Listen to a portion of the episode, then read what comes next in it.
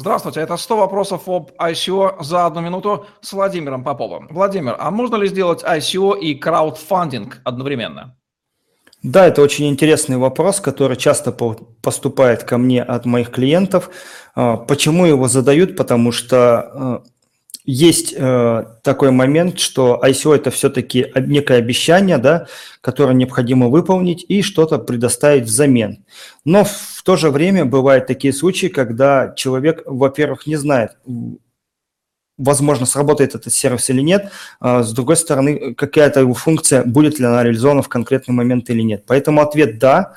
А другой вопрос, что сам по себе краудфандинг и ICO должны быть очень строго разграничены, э, Почему? Потому что инвесторы, которые вкладываются и ожидают, что получат что-то взамен, это не те же самые люди, которые просто дают вам некую помощь, которую вы потом можете использовать, например, для начиная там с написания книги, заканчивания э, созданием какого-нибудь маленького микроприложения.